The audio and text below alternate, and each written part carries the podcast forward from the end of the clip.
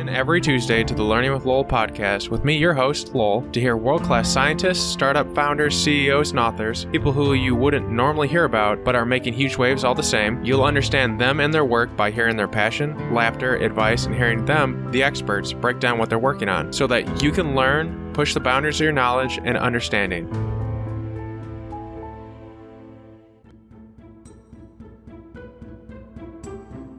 Today we are joined with Yuyo, CEO and founder of Stämm, originally based out and founded in Argentina, moving to the California Bay Area. He was also part of Singularity University for a time. The whole point of Stämm is to really revolutionize biomanufacturing to the point where it's a hundred times better than what currently exists. And how they're able to do it is really smart. It's really interesting. It reminds me of Henry Ford and uh, and how he built the Model T. Though you know, revolutionary for his time, this is in a lot of ways revolutionary for the biomanufacturing time. So I'm gonna let you get a sense of of Yuyo in this interview and what he's developing. And remember to reach out to him if you want to learn more, or if you're working on something similar, or if you get excited about this type of stuff, because biomanufacturing is really fascinating stuff. So let's get into this.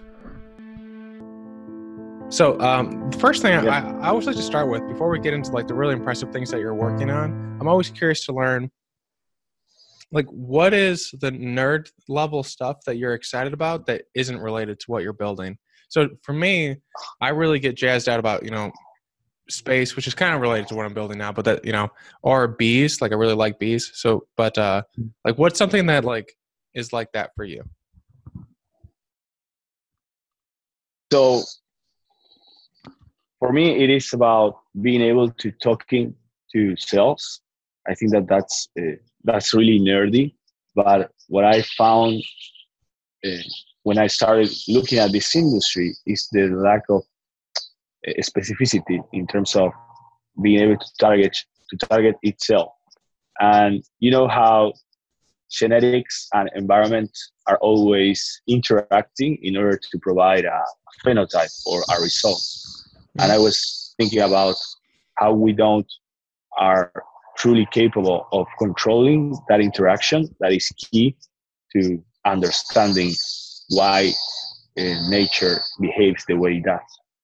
And i think that if we are able like not from Stämm but as humanity we are able to understand those interactions better we will able to move faster uh, in the way of using biology as a reliable technology right? So I'm, that might sound complex, but that's how I feel about in, in the nerdy way. If, if we are able to control the, the environment that cells are interacting with, and we truly understand their genetic uh, baggage or uh, decision making logic, something new uh, arises. That is the possibility of truly measure and understanding uh, the way that those interaction works. And i think that that's the true way to make it to make biology as reliable as uh, electronics right? Mm-hmm. i think that's super exciting. Yeah but um, is there anyone that you're watching that's working on that? Like is there anyone in the field that you like have google alerts on what they're developing or mm-hmm. like how do you how do you stay current on that? Yeah so there we we always are looking for scientific publications to see who's uh, working on this, these things or a startup. I there's a lot of things that are called are related with static uh, genetic networks or transomics that basically provides the, the base ground to develop these networks of decisions that are happening within the cell. And the other side of the story is about measuring changes in the environment and having the capabilities of, of measuring differences in the expression and concentrations of metabolites, proteins, uh, and and yeah. So so we, I have seen a, a, few companies. One that is quite concrete about talking about this is in silico. Uh, I think it's called in silico bi- biology that basically is the, even the name is just to the point right how we how we use biology as we engage with in silico electronics, right? And uh, how we model these logic uh, gates that are, in a way, deciding or dictating what the cell is doing at every point in time. I think that's amazing. Mm-hmm. And I'll have to check them out. Is there um there probably isn't any books on this because it's so cutting edge, but uh, is there like a publication or resource you, you you point to people other than maybe this company that if, if people want to learn more about that? Oh, yes. So uh, the truth is that I cannot tell you the title of, of a paper because we, we literally look through I don't know like more than 100 papers every week, but basically is is you can find a lot of this language in synthetic biology uh, stuff.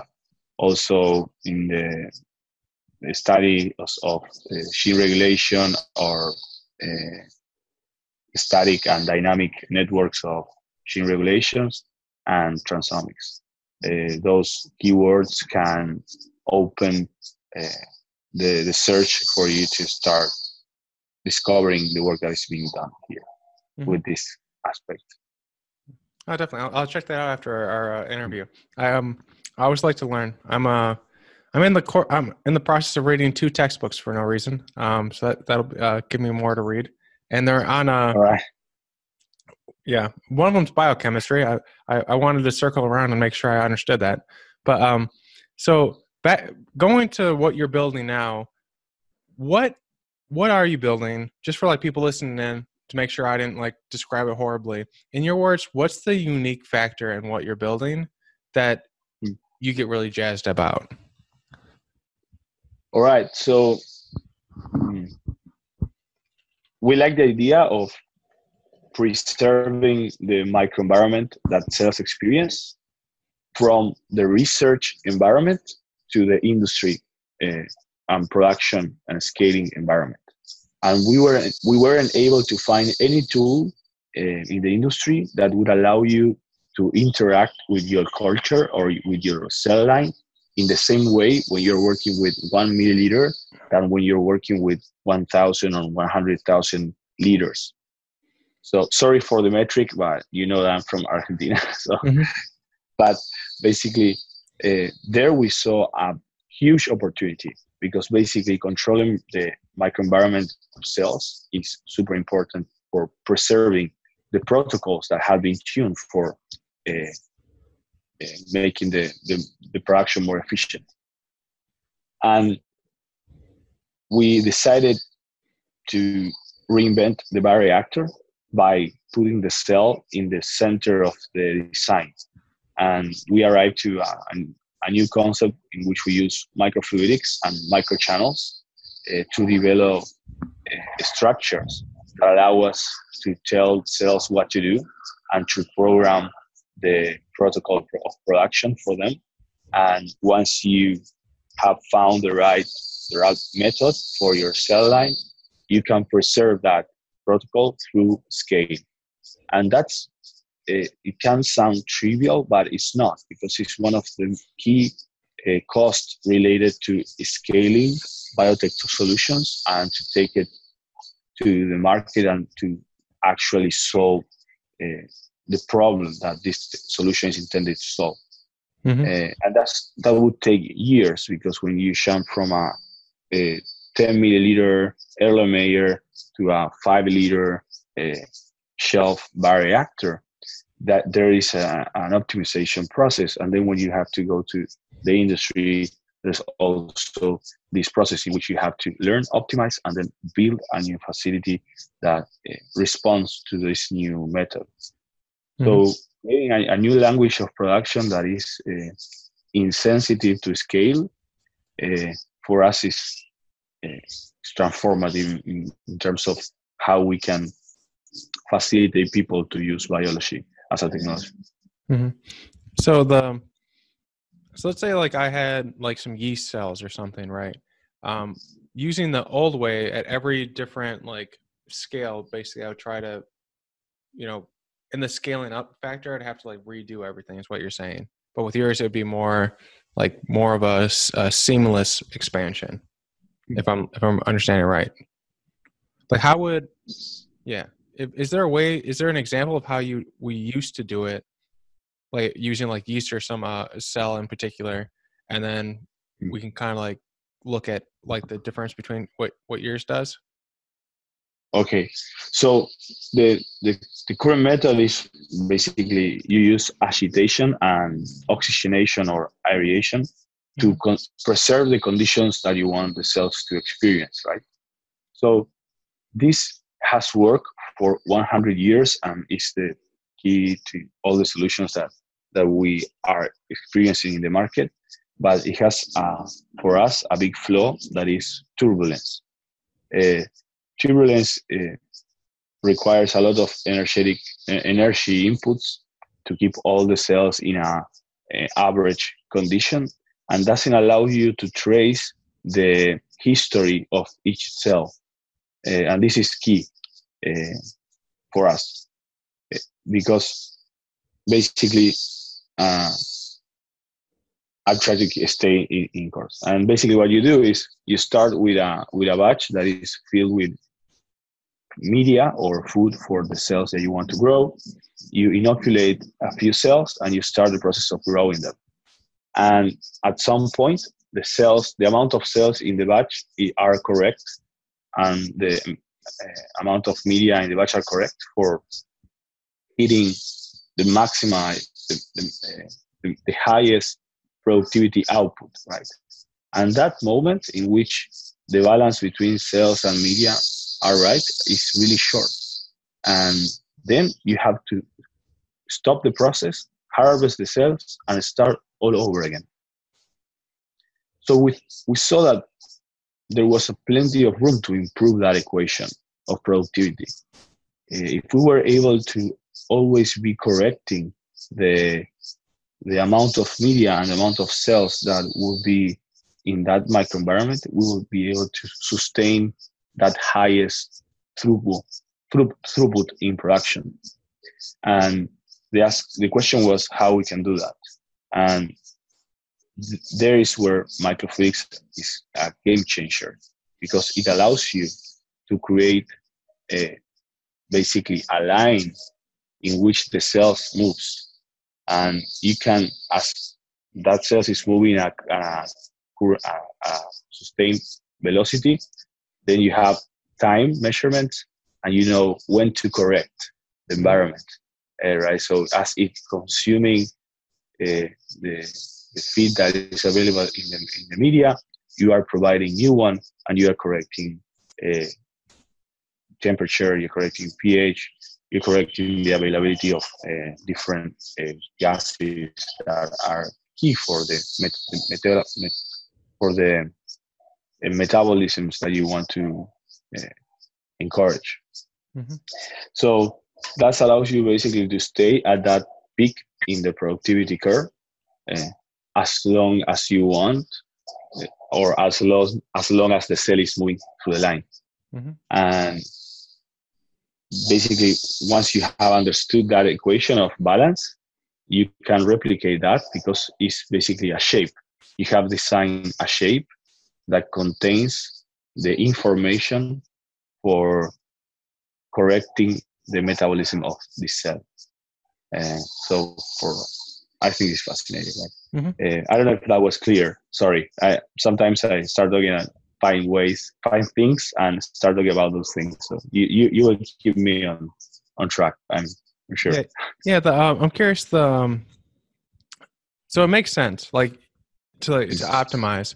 How big of an improvement is it? Is it is it statistically known how big of an improvement it is, or is it early days? Yeah. yeah. So we this is a this is a new technology that's important to say we we have working in this specific development for the last five years. And last year we're starting to get the first results because we were able to start manufacturing these devices and putting them to the test in a in a relevant scale. So what we found out is that we can sustain these productivity outputs for really long periods of time. Uh, that's the first thing. So let's say that you're working with a mammalian cell, that batch would be 14 days long. And then you have to harvest and start all over again. We were able to sustain production of monoclonal antibodies for more than 68, 68 days in a row. So that first variable tells you that we are increasing productivity over time by eliminating a lot of dead times, right? That's the first, the first variable. Mm-hmm. The second thing that we, that we saw that we we thought that it could happen, but we weren't sure, is that when you are able to trace cell and provide these good conditions, actually the productivity itself arrives, uh, arise or increase. So that was completely shocking because we we we saw that we were that the amount of productivity that we were seeing in increase it wouldn't be explained solely by the reduction of dead times we the cell will be have to be actually manufacturing more product biosynthesizing more product per unit of time in the same volume uh, the same cell so that was outstanding when, when we compare our results, our, our increase in production to current methods, we have seen an increase of 74 to 105x increase of productivity per hour. Wow. And that's incredible.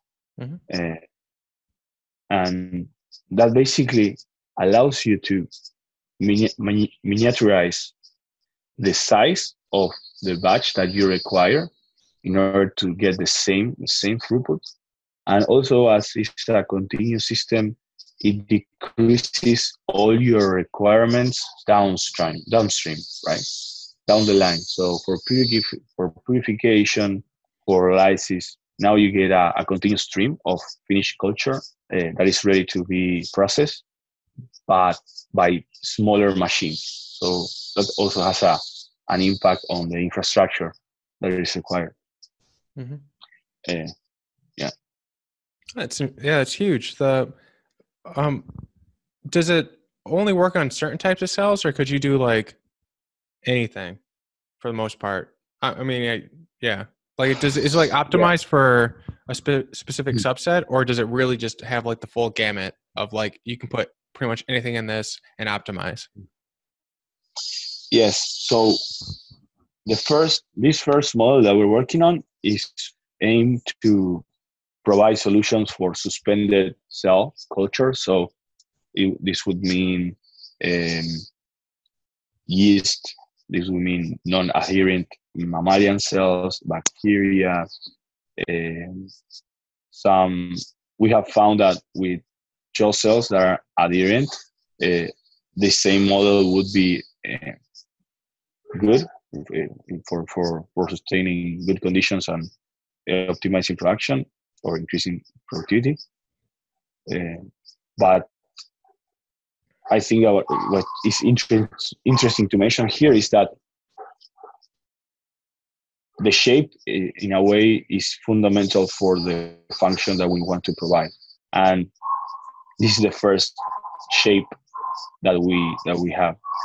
Uh, in a way coded so for for providing this function but th- there is we know that there is no limit in, in terms of we, what we can do for for other kind of cells like microalgae uh, or uh, filamentous fungi it's just uh it's, it's, it's just a matter of putting in the work uh, and within this logic and using the right combination of shapes to provide this environment so mm-hmm. today, yeast, bacteria, and mammalian cells represent a, like 90% of the work that is being done for biomanufacturing in, in bioreactors. So we, we wanted to focus on on that problem first. But yeah, we, we are definitely interested in, in moving into this new kind of cell types. Yeah, yeah. The um, so I know we we wanted to get into like in its entirety biomanufacturing, and the idea that you basically double production. If I, if I remember my math right, if you increase something by 100%, you're basically doubling it. Um, what what else do you want? 100 times. 100 times. A hundred, so it's a hundred times better. Not just one, Yes. not, not double. Okay, that's a No, huge It's, difference. it's two orders of magnitude. Yeah, yeah. Oh dang! Yeah. Wow, that's huge. I, um. So, uh, okay, a different question then. So, when you when you find people that need what you are using, and you and you tell them, hey, I can improve what you're doing by You a know, on hundred the times. possibility Yeah. uh, on the possibility of tracking itself. Like if you, it's not. There are continuous process in the industry that are based on turbulence, but I think that uh, working in a laminar environment and creating this directionality of, of cells and being able to construct the process in a, in a sequence is, is really good. It's, Mm. it's has proven to, to have really good results. It's it's kind of like the. It reminds me of like uh, how they made the Model T, the uh, the Ford manufacturing plant. God, what are those called? That's really stupid. It's like the it was one of the first really big um, in sequence developing of a car. It's how we develop a car now. Like Yeah. instead of like developing all in one spot. For like, this right? yeah, yeah, yeah. So it's kind of like Mm. that, but for biology. Um, you make like the sequence right, and then you have like a huge in- increase in production. Mm.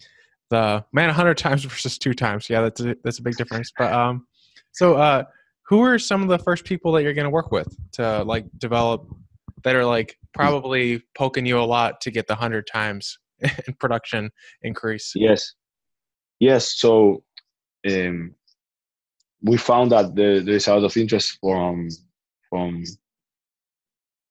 industries like monoclonal antibodies industry uh, that could really use this this technology, and they we we are now building those partnerships, right? And then uh, we're also opening like a beta tester.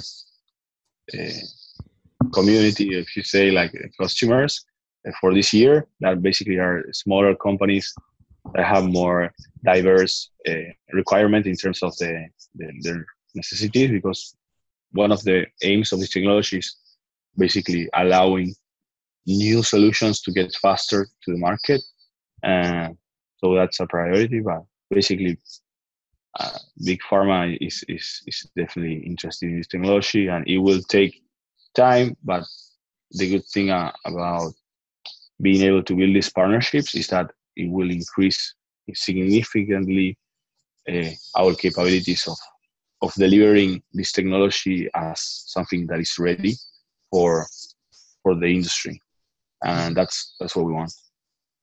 Yeah, the um, I'm always I'm always surprised when people think, um, like developing a partnership or, or a beta group or like basically like in some respects doing sales. Like a lot of people who haven't done it before, they think it's like a one off. Like I I go to you know Jim or Sarah's office, I say, hey, here I have something for you. Here you go. You gonna buy it? And um, uh, in reality, it's actually like in in like developing these really these intricate partnerships now like a lot of people don't realize like that the most effective salespeople will like depending on the order size right like if it's like a, a mcdonald's burger probably not the same thing but um, for something as big as yours like they'll they'll they'll have like maybe seven to ten point like times where they talk to that customer just leading up to like the sale. So which is usually to me like it's just developing that relationship is the same type of thing. And i think sometimes people like shy away from that. It, it is sales but it's also like you're you're listening to their needs and you're developing something that's going to be tailor made for them. And so you know people listening in when you're when you're thinking like what is a partnership? Like you know if they're like anxious about that at all like really all you're doing is saying hey i have a solution. I want this solution to fit you um, let's partner together make sure it fits really really well. And then that like it makes future conversations about like them working with you in a, in a meaningful financial way much easier because they've seen you develop with them and they have that relationship. Um, which something i always like to note because like sometimes people think sales is like a one-off when it's can be much more intricate. And like the more intricate it is hmm. uh, generally the, the better your product's going to be because you have like these really interesting feedbacks from the the, the people like the beta group and uh, the big pharma that you're going to be working with. Like starting early i think is a really really smart thing to do. Um, which is also me saying like good job and trying to encourage people listening to do it as well.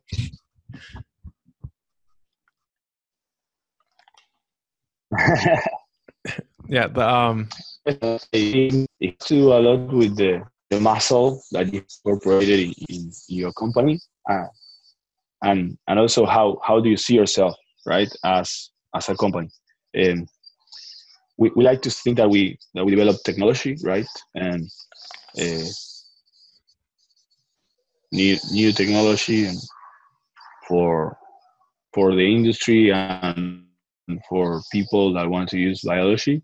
And the product is uh, is a byproduct of technology. So uh, in a way, uh, we we are discovering the product, the right product for the for the right kind of customer, and it's a, a completely different world when you when you, see the scales that these customers are managing and the requirements in reliability of our approvals that are bespoke for them. So they have to be part of the conversation, and that that will save a lot of time also because they know they know what it means to take uh, a product to the market in, in their in their world. Mm-hmm. So they have a lot of experience also to share.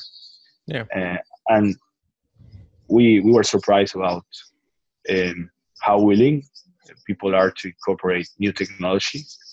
We were we were expecting more resistance from because these are these are really established technology, right? Bioreactors. Uh, but it seems to be that for a long time now, industry has been looking out for for better ways of of doing this, and uh, not not because bioreactors don't, don't work, but because there is a lot of improvement that can be made in terms of footprints, in terms of the delivery of uh, biotech facility and uh, how much waste there is in, in process.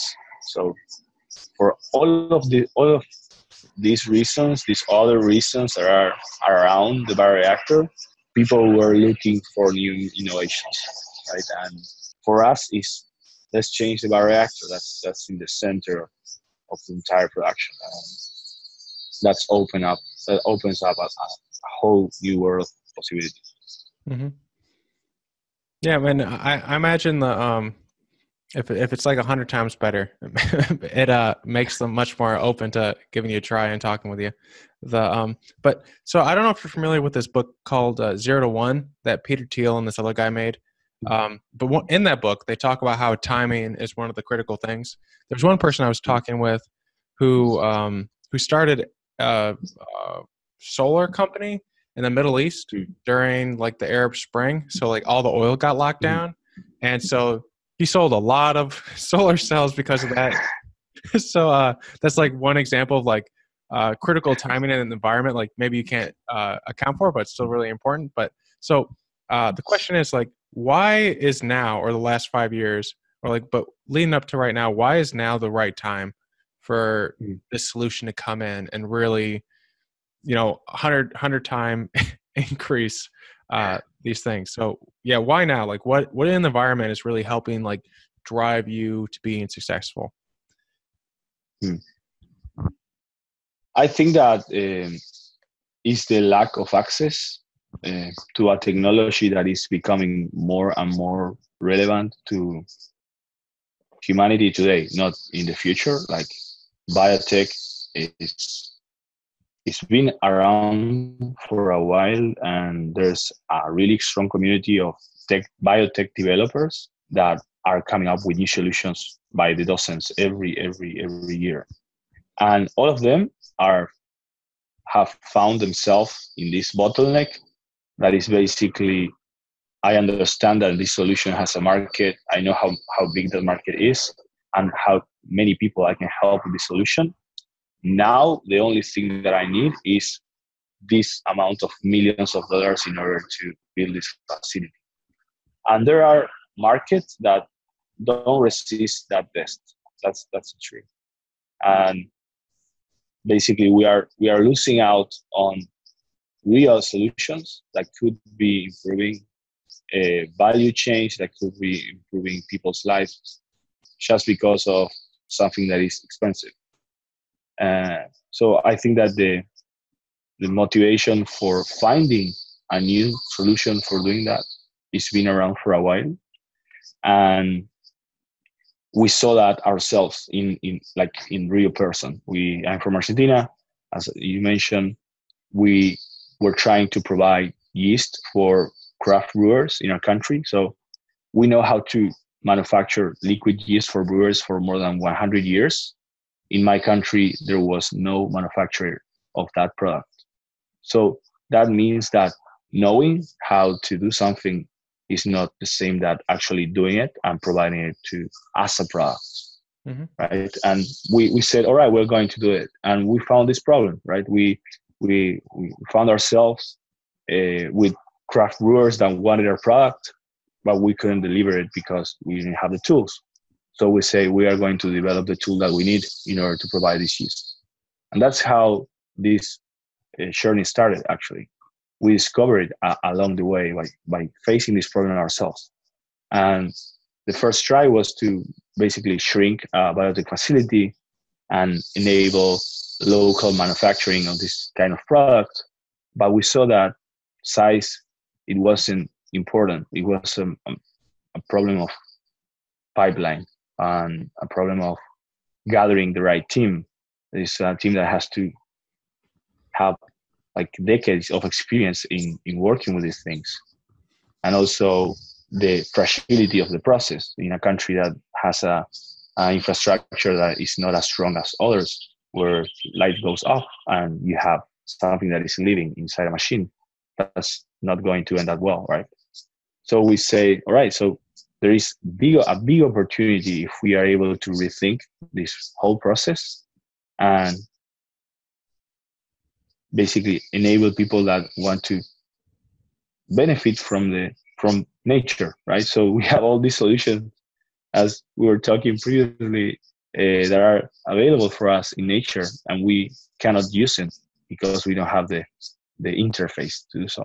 Mm-hmm and if you want to do it you have to study 10 years 50 years uh, 15 years and find the right partner i mean company that will teach you about industry. That is something that is super hard to get your hands on.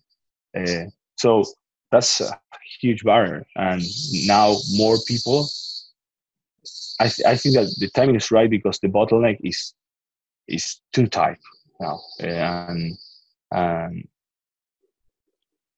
if we if we want to transition towards a more sustainable manufacturing uh, establishment, uh, we need to move away from uh, chemical solutions to biological solutions, mm-hmm. and that's only be is going to be enabled by biomanufacturing. So, what biomanufacturing is telling us is that it cannot funnel all the demand that is required today. So we need more venues of uh, manufacturing tools for mm-hmm. for the, all this demand to be catalyzed, right? Yeah. The um. Oh, go ahead. I'm sorry. Oh yeah. So yeah, basically that. I think that the other the other day I was talking about all this, and it was funny because uh, I'm going to space now. Not not not me, but in in the conversation, like if we if we want to be able to, to live in space it's a little ironic that we first need to learn how to live on earth right? Uh, in a way that is sustainable i mean. So um, finding the right methods for developing manufacturing industries that are sustainable uh, on earth uh, are are the, the things that are going to unlock our capabilities of taking these technologies with us also to, to space. Mm-hmm. Uh, and I think that is ironic that we are always looking outside, looking at the next frontier, but in order to cross it, uh, we have to, in a way, truly understand this first step, right? Like we are, we are here, we want to go there, but we need to wrap this up in terms of understand, truly understanding what's going on and how our impact is in this environment 1st mm-hmm. Yeah, it's cheaper too. You know, like uh, if you were to, yeah, you were to fire attach your ma- uh, biomanufacturer to a tip of a, a, missile and, and fire it into space, it probably probably uh probably be helping that it's it's smaller for one, but uh a bit more expensive if it doesn't work out. The um, do you do you have any plans to do any experiments on like the ISS or anything like that when you have it like down to see if it like translates well into space, or is that like like future? I would love it. You would love it. Okay. Uh, yeah, I would love to do it like now. Mm-hmm. Uh, if someone can help, if someone that's seeing can help enabling that kind of things, I, we are will love to, to explore that and yeah I mean, like uh, maybe uh, maybe as a as a individual, right? Like say like this is something that like I'm nerdy about. I would I would love to see what happens. So, uh, yeah, that's the answer. yeah. The uh, so one question I always like to ask people in the last like third of the interview is um, and you kind of touch on this a little bit, but is there anything that you need help with or that you're I'll like parse it into two questions. Like, is there anything you you need help with, or that like you need in particular the types of people you want to connect with? And then the second part of that hmm. um, no, I'll, I'll wait. I don't want to confuse you. So the first part is, uh, is there anything you need help with? Uh, an example. Okay. Might, okay. Yeah, Thank you. yeah. Um, yeah. So um, for us, it's been a game changer. Uh, knowing people that are, are struggling with this particular problem and to understand how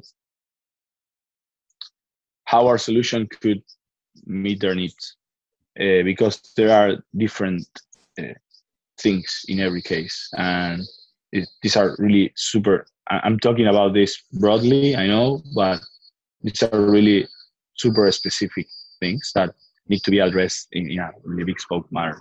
So those kind of experiences, those kind of stories are, are the ones that we're looking now uh, for now, and we think that there's a lot of value there. So for for collaborations, for um, testing our solution as well, and, and and looking at what is that we should be working on on top of what we're doing now.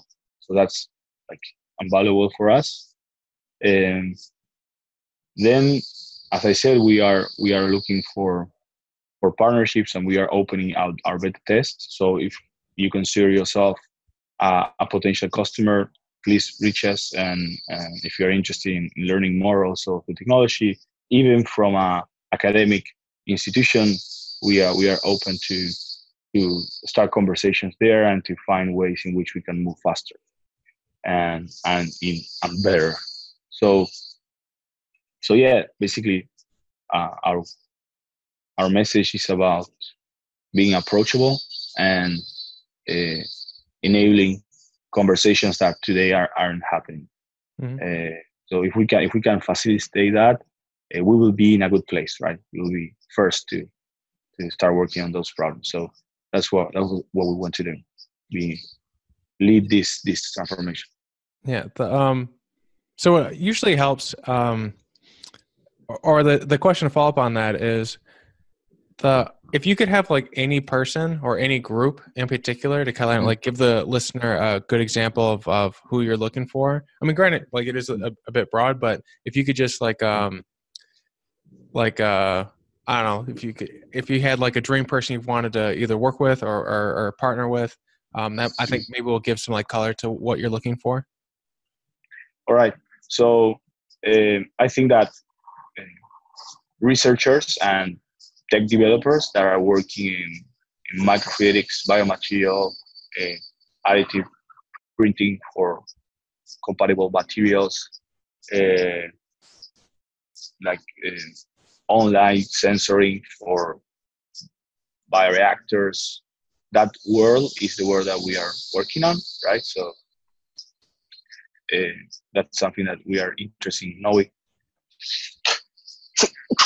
Sorry for that. Bless you. No, it's all good. uh, that's that's kind of the, the work that we are working on, and we are interested on on, on learning more and building strong relationship with uh, interesting parties that are, are also working on that. And then from the side of the industry, people that understand uh, deeply the, the, value chain, uh, the, the, suppliers, um, and the, the, the, the end part of it, like when you deliver the product to, to distributors. Uh, mm-hmm. That's, those are things that we are we are constantly trying to learn more about and uh, to find ways in which we can adapt our technology for being like like we, you will notice that it's a different technology. That's what we want to do. Like because if there is dust that constant, that those kinds of uh, frictions in a manufacturing pipeline that is super big, that's uh, that's a big could be a big problem. So mm-hmm. we want to deliver a product that is the same but 100 times better. yeah. Is there anyone specific that you'd like to connect with and that related to what you're doing? Either either um either to what you're doing or that you just personally would be excited to connect with that you think would would be fun.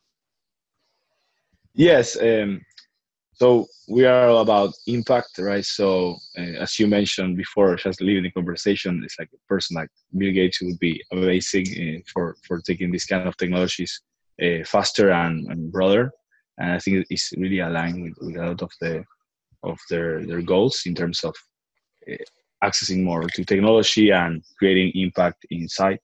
So it would be amazing if, if out of of this conversation something like that could happen for us. Um, so yes, um, I I'm sorry I, I didn't make uh, a, a, list for of, of, people I would like to contact. Uh, I'm definitely gonna make it for our next interview. Uh, don't, don't, worry, uh, uh, that's my homework next time. Mm-hmm. Uh, but yeah, it's basically. I think that now is the time to talk.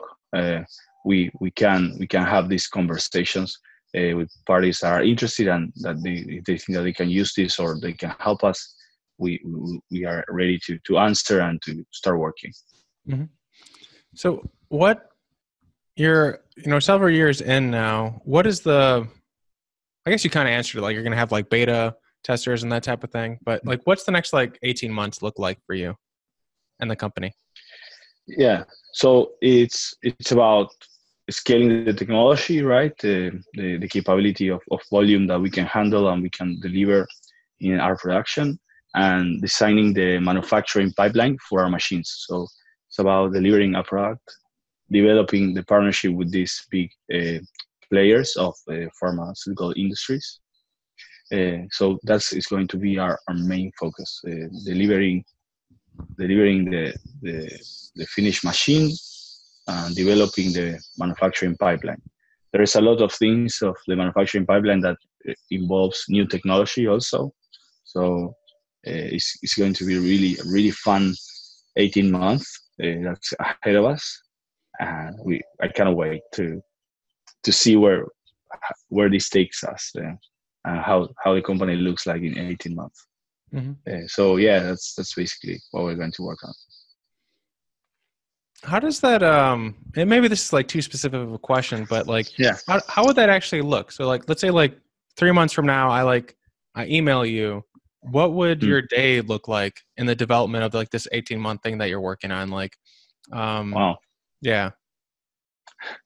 Yeah, so uh, a lot of the work that I do it has to do with um, directing the team leaders of tech uh, projects, right? So each each one of these projects is working within the company. You have like installed capacity within the company, but also we are, we collaborate with research groups uh, as service, right? Like uh, uh, service providers, mm-hmm. and basically my my work is it has to do with having this conversation with the uh, team leaders project and see how things are going, uh, which, what we should focus on, uh, if I'm basically uh, unlocking uh, anything that they are feel, feeling that they're stuck, if they need to be contacted with with a new professional, or if they need a new resource of, of uh, or, or new machinery. So, uh, so far, what I found is that we were we are really good at building in, interdisciplinary teams that are properly communicated, and my role is basically to uh, provide perspective and unlocking uh, things that they might not have the resources to to unlock right? So in, enabling uh, that that uh, movement. And the other the other part of the show is is, is more about strategy and building partnership and uh, uh, business business development developing and fundraise of course. Yeah. so uh, I guess that in, in three months from now we will be done with the with the new uh, scouting process that we are starting now, uh, and we, we we will be starting to have the first results for the for the first assays in, in, in each. So I, I stipulate like four weeks to five weeks of scouting, then a brief induction, and then we will start already launching the, the assays. So I guess that it would be the second review of uh, uh, bi-weekly results and mm-hmm. and i will be like trying to to see that no that everybody is comfortable with the team and that they have everything that they need to to, to keep working and, and, and they have the right direction mm-hmm. so i think i don't know that, yeah. does that answer your question yeah yeah, yeah. no it's, it's good it's, it's it's a very weird question the um so the how many people do you have now in your team, and how many are going to be there by the end of the eighteen months? Are you, I imagine there's probably going to be like mm-hmm. a an increase. Yeah, it's not, it's not like we are hiring everyone now, but uh, today we are um, eight eight people full time, and uh, when you take into account uh, the collaborators, like let's say uh, uh, techniques technicians and uh, researchers are weekly provide us services, there's more than 40 collaborators. So it's a quite a big team already of people that are working in this project. And we we will take up to four four to five more people in the next three months. And by the end of 18 months, I guess that will be around 20 people. Mm. But uh, we are we try to be really efficient in in in using installed install capabilities that we don't require to acquire so far. So we, the history of our company has been about, as I, I say, for building partnership, building collaborations with with institutions, and we we think that that's a really a smart move for us. and it has paid well and allowed us to, to move really fast and be efficient with burn rate also. Yeah. All right. So uh, two last two questions, which will be the last question. I can't have two last questions, but um, but uh, so this one's uh, an abstract one that I've been I've been liking to give like uh, existential crisis to people, which is um, what is something, what is something that you don't, what is something that you like deeply are curious about, or that troubles you, or that like you wish you had the answer to, but that you don't have the answer to. Mm. And and I'll, I'll uh, like give you time to think on that while, by giving you an example. Um, okay. For me, if the, so, the Big Bang theory, the, the, the Big Bang happened, and then our universe like was populated by mm. stuff that led to us. If I if I were to go back in time and like shoot that or like st- stop it from happening, uh, what would mm. be here instead? Like that bugs me. And then if the Big Bang was needed for us to exist? What was here before it? Both those things bug me. I would like answers to this. I've asked physicists, and um, I want answers now. yeah, I want answers. yeah, the, the best answer I got is basically it's hard to understand something that's outside of a system using terms and concepts that have been developed inside the system. Because yeah, so hmm. basically, we can't imagine something like that. Yeah. Well, I think that's that kind of a weak answer. They should. That's they're physicists. Like think about these things. But yeah. So what? It doesn't have to be like that. It could be like, why do cats have like five paws or something? All right. Yeah. What's what's yes. Uh, what I first noticed when you start talking is that uh, my concerns are surrounding more present times than uh, the beginnings. Uh, I don't I don't know I don't know why. It's like I I usually think about uh, parallel universe and that thing, but I don't know. Uh, I'm I'm more, I'm more more worried about um what's the human experience is going to be in the in the, in the next 50 years in terms of what are we going to do with our time mm. uh, i think that's a, a, really modern question and the other thing is what's going to prevent people. And I, I, when i mean people I, I don't say like a group of people but actually an individual to use that time in a way that is really detrimental to entire humanity. And that's this this can be a little dark but, but i think that is, is worth saying. Um, if we are going to have a lot of time in our hands and we are going to have a lot of technology available basically in a really cheap way what's going to prevent people from using time and technology uh, for something that could be really bad for everyone. Mm. And in the times that we're living in and that we're going to live in, which the power of technology is going to be much bigger than we can understand today. Uh, I see this moment in time in which one person can be the key to humanity survival or not uh, in, in, a daily basis decision. Mm. So I the thing that I don't know the answer to is how we build a, a world or a environment or a humanity context in which there is no motivation for anyone to to move forward with that with that pursuit mm-hmm. uh, so i think that that's that's the question that i cannot answer but i think that as being something that is from the present times we we get to work on that and, and see what is that we can do to prevent that. Mm-hmm. Yeah, and we we're probably gonna have a long time to figure it out too. Like our, our lifespans are, are um, life and health spans are kind of going up. I mean, there's there's literally VC funds and uh, hmm. startups and entire research institutions about ex- extending longevity and, and health span.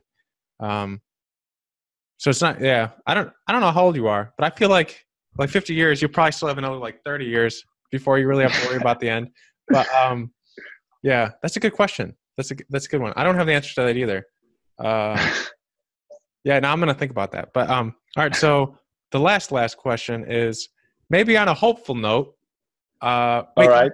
I have like one last question, then like a like a, like a little part B, but it's like very. It's not even really a question. But um, so what I'll ask that one last. But the, um, where can people find more information about you? This isn't the last question. I forgot to ask. Hmm. Where can people find more information about you and uh, go and go and learn more and, and keep current with your? Hmm. Uh, what are like the best ways to follow along with your hmm. uh, your project uh, your progression? Um, any social medias? I know you have a website, but mm. what, what, are they? Yeah. So so um, we we have a website. It's called stamm.bio uh, then you can follow me on, on Twitter. Is uh, uh, is at Yuyo, but with you lower. Um, I don't know how to say this, but it's not lowercase. It's like the lower line uh, before. So it's, can you help me with that? Sorry. Like a uh, negative was, sign? Like a negative sign? Yeah, but lower. Oh, uh, like, I know what you mean. It's like I, I can draw it. yes, this is a good way to communicate people. It's like it's this sign two times and then Yuyo, that is spelled is it uh, like Y U Y O. Is it like that? Like like if I were to spell my name? Yes, exactly. Okay. Yes, yes, yes. yeah. I want answers. Ah, uh, so uh, two of those signs and then Yuyo, that is, is spelled Y U Y O mm-hmm. in Twitter. Um, then we have an Instagram account that you can find at stamm.bio. And you can email email us uh, through the website or mm, send me a message to my LinkedIn account that is also Yuyo uh, Llamazares. That's my is my name. I. I don't know if maybe I can send you this to you and you can put it in the post. I don't know if that's easier. Yeah, I'll, I'll, uh, everything that uh, I'm sorry, the everything that you Yeah. said will be in the show notes. These I always have people say it because there's some people that'll just listen in and like go off with their day. Um, Hmm. Yeah. So for anyone who uh, was curious on on what he said, check the show notes. There will be links to everything. Uh, so it'll be really easy to find them. Yeah. Uh, I think that there is a helpful note on what I- said. That is that we are able to work on this, right, and on that on that problem, right, Uh, or in that question. It's Mhm. not something that is uh, solved already. We we actually get to to direct that uh, possible future. That's that. I think that that's the, the hopeful note on the on the dark history. Yeah. The, actually, uh, so that that leads into my last question, which is, do you have anything hopeful? Maybe just restate this this uh, statement. Any hopeful quotes or anything? Um, uh, I like quotes because then it Uh. kind of gives me a sense of of who you are. But uh, do you, do you have any any favorite quotes or anything? Maybe a little bit more positive to leave us on. yes. Um, oh my god. Um, like quote like uh, word by word. No, I, I don't. I, I don't have. I don't have it. Sorry. I, I that makes me that might maybe ma- it makes me a really boring person. Um, but I can tell you something that I, I was thinking about yesterday.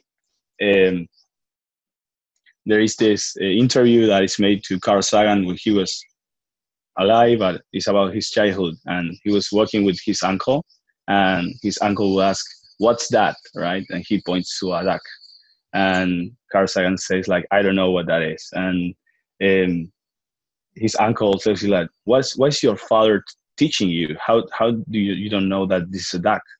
And uh, Carl Sagan says he was seven years old. He said, Yes, he told me that this this is called a duck, but uh, people in Germany call it differently, and in France they call it differently, and in Argentina they call it differently. He didn't say Argentina, but I'm putting there. Mhm. Uh, it's like so. Basically, I I know that I have no idea what that is because everybody keep calling it differently, and that sense of uh, understanding and wondering about the unknown and what is it not at plain sight and and it's to be discovered i think that is amazing. And that's what's made him like such an incredible person right? He was wondering about what he didn't understand of a duck that people would call it differently around the world. Uh, so yeah i think that that's i was thinking about that yesterday and i think that worth mentioning now and Mhm. trying to rediscover things all the time i think that's one of the things i like to do And uh, Carl Sagan, right? Yeah. Yeah. Okay. I, I- thought you were saying Carl Sagan. I was like, there's something wrong with my hearing. oh yeah i'm sorry I, I have to learn how to speak in both in english and in spanish sometimes people don't understand me so Uh, yeah, uh, yeah, Carl Sagan. Um, that's all good. Uh, I, I tried learning Spanish for the longest time, but I suck at it. And that was Yuyo of Stämm. Remember to check him out on his Twitter, Facebook. He does not have Facebook. Scratch that on his Instagram and his website. Let me know what you think of this interview, and hopefully we can get more stuff with Stämm in the future. Thank you for staying around today, and I will cue you out with my outro. Don't forget to subscribe and leave a review. We can be found on Twitter at Lowell was here, Facebook, and on the website learningwithlowell.com. Also, sign up for the newsletter where you can hear amazing content every Monday, new episodes every Tuesday, and new blog posts around every Thursday. Remember to share and tell your friends. Please and thank you.